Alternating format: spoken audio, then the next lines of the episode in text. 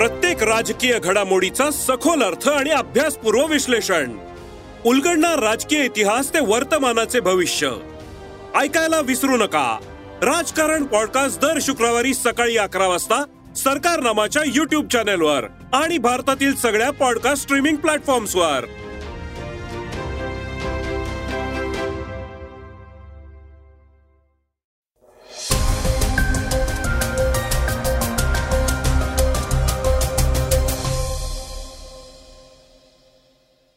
श्रोतेहो नमस्कार. मी अनिरुद्ध गत्रे.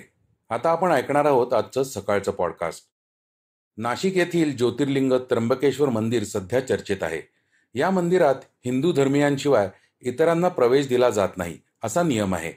याविषयी आपण आजच्या पॉडकास्टमधून जाणून घेणार आहोत. याशिवाय आजच्या चर्चेतील बातमीतूनही त्या घटनेविषयी अधिक माहिती घेणार आहोत. सेंट्रल व्हिस्टा विकास प्रकल्पाअंतर्गत उभारण्यात आलेली नव्या संसद भवनची इमारत सर्व सुविधांनी सज्ज झाले. तिचे लवकरच पंतप्रधान नरेंद्र मोदींच्या हस्ते लोकार्पण होणार आहे. याविषयी पॉडकास्टमधून ऐकणार आहोत. चला तर मग सुरुवात करूया आजच्या पॉडकास्टला. मोचा चक्रीवादळाच्या बातमीनं. बऱ्याच दिवसांपासून म्यानमार आणि बांगलादेशमध्ये मोचा चक्रीवादळाने थैमान घातलंय. त्यामुळे सुमारे वीस लाख लोकांना याचा फटका बसल्याचा अंदाज आहे. लाखो लोक बेघर झालेत. ताशी दोनशे ते दोनशे पन्नास किलोमीटर वेगानं वाहणाऱ्या वाऱ्यांमुळे मुसळधार पाऊस पडत असून मोठ्या प्रमाणात नुकसान झालंय. सर्व घरे दुकाने मॉल यांचे नुकसान झाले आहे. पण या चक्रीवादळाला मोचा हे नाव कसं पडलं हे आपण या निमित्तानं जाणून घेणार आहोत. जगभरातील चक्रीवादळांची नावे प्रादेशिक विशेष हवामान केंद्रांच्या सूचनेनुसार ठेवण्यात येतात. आय एम डी मार्फत जवळपास बारा देशांना नावांचे पर्याय दिले जातात. यामध्ये बांगलादेश म्यानमार येमेन पाकिस्तान श्रीलंका या देशांचा समावेश आहे. वास्तविक या चक्रीवादळाचं नाव मोचा एका शहराच्या नावावरून ठेवण्यात आलंय. हे येमेनमधील प्रमुख शहर असून मोचाला अरबीमध्ये अल मुखा मोखा किंवा मुखा असेही म्हणतात. हे नैऋत्य येमेनमधील बंदराचं ठिकाण आहे. शिवाय एक प्रमुख व्यापारी केंद्र देखील आहे. येथून आयात निर्यातीचे मोठे उद्योग जगभर चालतात. हे शहर मुस्लिम चालीरीतींसाठी जगभरात प्रसिद्ध आहे. या शहराची स्थापना चौदाव्या शतकात झाली. या शहराची स्थापना शेख शादिली नावाच्या व्यक्तीने केली. अरबस्तानमध्ये कॉफी प्यायला सुरुवात करणाऱ्या व्यक्तींमध्ये शेख शादिली यांचं नाव घेतलं जातं. नाशिकमधील त्र्यंबकेश्वर मंदिरातील प्रवेशावरून जो वाद सुरू झालाय त्याविषयी आपण आता ऐकणार आहोत. नाशिक येथील ज्योतिर्लिंग त्र्यंबकेश्वर मंदिर सध्या चर्चेत आहे. या मंदिरात हिंदू धर्मियांशिवाय इतरांना प्रवेश दिला जात नाही असा नियम आहे. मात्र काही दिवसांपूर्वी रात्री काही तरुणांनी मंदिराच्या उत्तर दरवाजातून जबरदस्ती आत जाण्याचा प्रयत्न केला. यानंतर तणाव पसरल्याचं पाहायला मिळालं. यानंतर आता राज्याचे उपमुख्यमंत्री फडणवीस यांनी या प्रकरणाच्या सखोल चौकशीसाठी अतिरिक्त पोलीस महासंचालक दर्जाच्या अधिकाऱ्यांच्या अध्यक्षतेखाली एसआयटी समिती स्थापन करण्याचे आदेश दिलेत. या प्रकारानंतर सामाजिक सलोखा बिघडू नये सामाजिक तेढ निर्माण होऊ नये याकरता देवस्थान ट्रस्ट प्रशासनानं त्र्यंबक पोलीस ठाण्यात घडल्या प्रकाराबाबत पत्र दिलंय. या घटनेचा तपास करून संबंधितांवर योग्य ती कारवाई करण्याची मागणी देखील मंदिर ट्रस्टसह ग्रामस्थांकडून करण्यात आली आहे.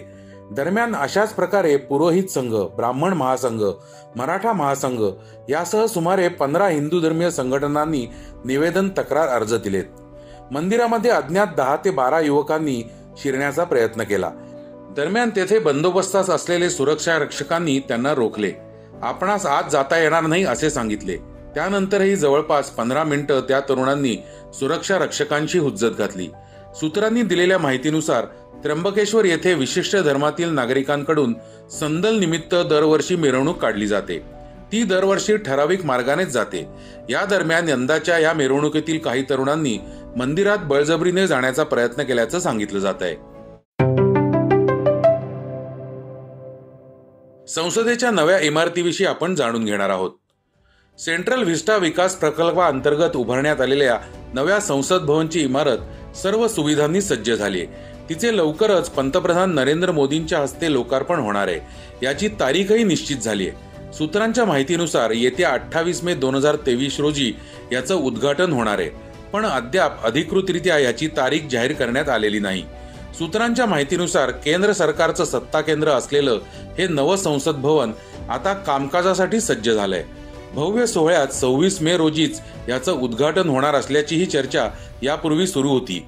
कारण पंतप्रधान नरेंद्र मोदी यांनी सव्वीस मे दोन हजार चौदा रोजी पहिल्यांदा पंतप्रधान पदाची शपथ घेतली होती.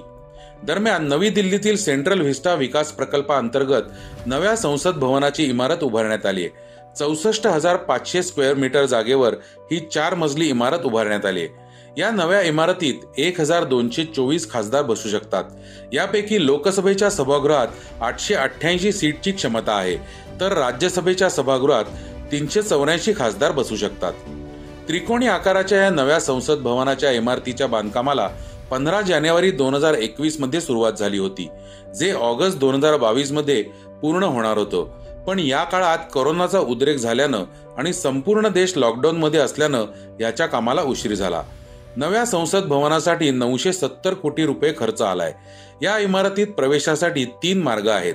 या मार्गांना ज्ञानद्वार शक्तीद्वार आणि कर्मद्वार अशी नावं देण्यात आली आहेत.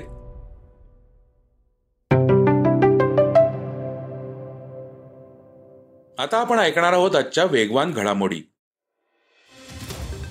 केंद्रीय रस्ते वाहतूक मंत्री नितीन गडकरी यांना जीवे मारण्याची धमकी दिली आहे मागच्याच महिन्यात त्यांना धमकी आली होती.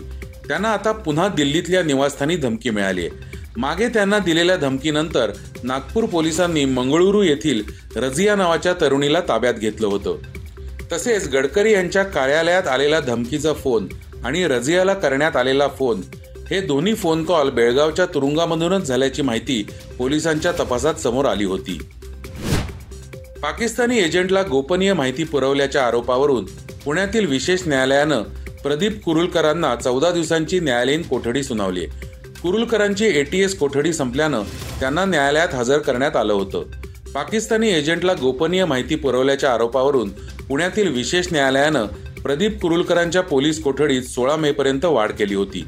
कुरुलकरांच्या कोठडीत वाढ करण्याची मागणी करताना सरकारी वकिलांनी शास्त्रज्ञाच्या मोबाईल फोनवरील संभाषणांचा शोध घेण्याची गरज आहे. या कामात पोलिसांना आरोपीची मदत आवश्यक असल्याचे न्यायालयाला सांगितले होते. अखिल भारतीय मराठी नाट्य परिषदेच्या नियामक मंडळाच्या कार्यकारी समितीच्या निवडणुकीचा निकाल समोर आलाय. या निवडणुकीत प्रशांत दामले यांची अध्यक्षपदी निवड झाली आहे त्यांनी मोठ्या मताधिक्यानं प्रसाद कांबळी यांचा पराभव केलाय. तसेच उपाध्यक्षपदी प्रशासन नरेश गडेकर यांची उपाध्यक्षपदी उपक्रम भाऊसाहेब भोईर यांची बिनविरोध निवड झाली. तर कोषाध्यक्षपदी सतीश लोटके यांची निवड झाली. ऑस्ट्रेलिया आणि इंग्लंड यांच्यातील ॲशेस मालिका पुढील महिन्यापासून सुरू होणार आहे. कसोटी क्रिकेटमध्ये जेव्हा हे दोन संघ आमनेसामने येतात तेव्हा त्या सामन्यांची रंगत वाढते. त्याचबरोबर या मालिकेपूर्वी इंग्लंड संघाला मोठा धक्का बसलाय. इंग्लंडचा स्टार वेगवान गोलंदाज जोफ्रा आर्चर या संपूर्ण कसोटी मालिकेतून बाहेर झालाय. आर्चर चालू असलेल्या आय पी एल दोन हजार तेवीसच्या मध्यभागी घरी परतला. ईसीबीचे व्यवस्थापकीय संचालक रॉब म्हणाले की जोफ्रा आर्चरसाठी हा निराशाजनक आणि त्रासदायक काळ आहे. तो लवकरच यातून बरा होईल अशी आम्हाला आशा आहे. आता आपण ऐकणार आहोत आजची चर्चेतली बातमी.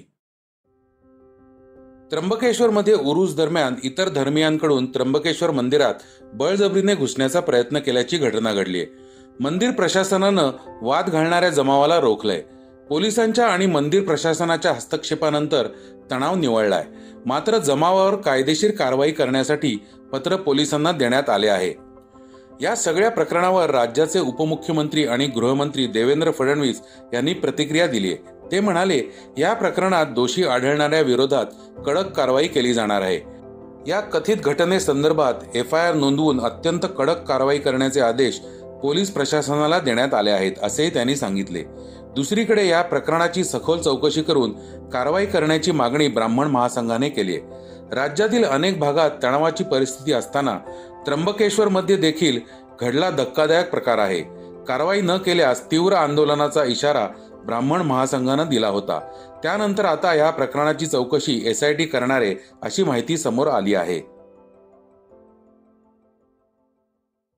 तर श्रोते हो हे होतं आजचं सकाळचं पॉडकास्ट आजचं सकाळचं पॉडकास्ट तुम्हाला कसं वाटलं हे आम्हाला सांगायला विसरू नका. यूट्यूबवर देखील तुम्ही सकाळचं पॉडकास्ट ऐकू शकता. त्यावरील तुमच्या प्रतिक्रिया सूचना आमच्यापर्यंत जरूर पोहोचवा. आणि सगळ्यात महत्त्वाचं म्हणजे सकाळचं पॉडकास्ट तुमच्या मित्रांना कुटुंबियांना नक्की शेअर करा. उद्या पुन्हा भेटूयात. धन्यवाद. वाचा बघा आणि आता ऐका आणखी बातम्या. ई सकाळ डॉट कॉम वर. तुम्ही हा पॉडकास्ट ई सकाळच्या वेबसाईट आणि ऍप वर सुद्धा ऐकू शकता. विसरू नका. या पॉडकास्टला आपल्या आवडीच्या पॉडकास्ट ॲपवर सबस्क्राईब किंवा फॉलो करायला.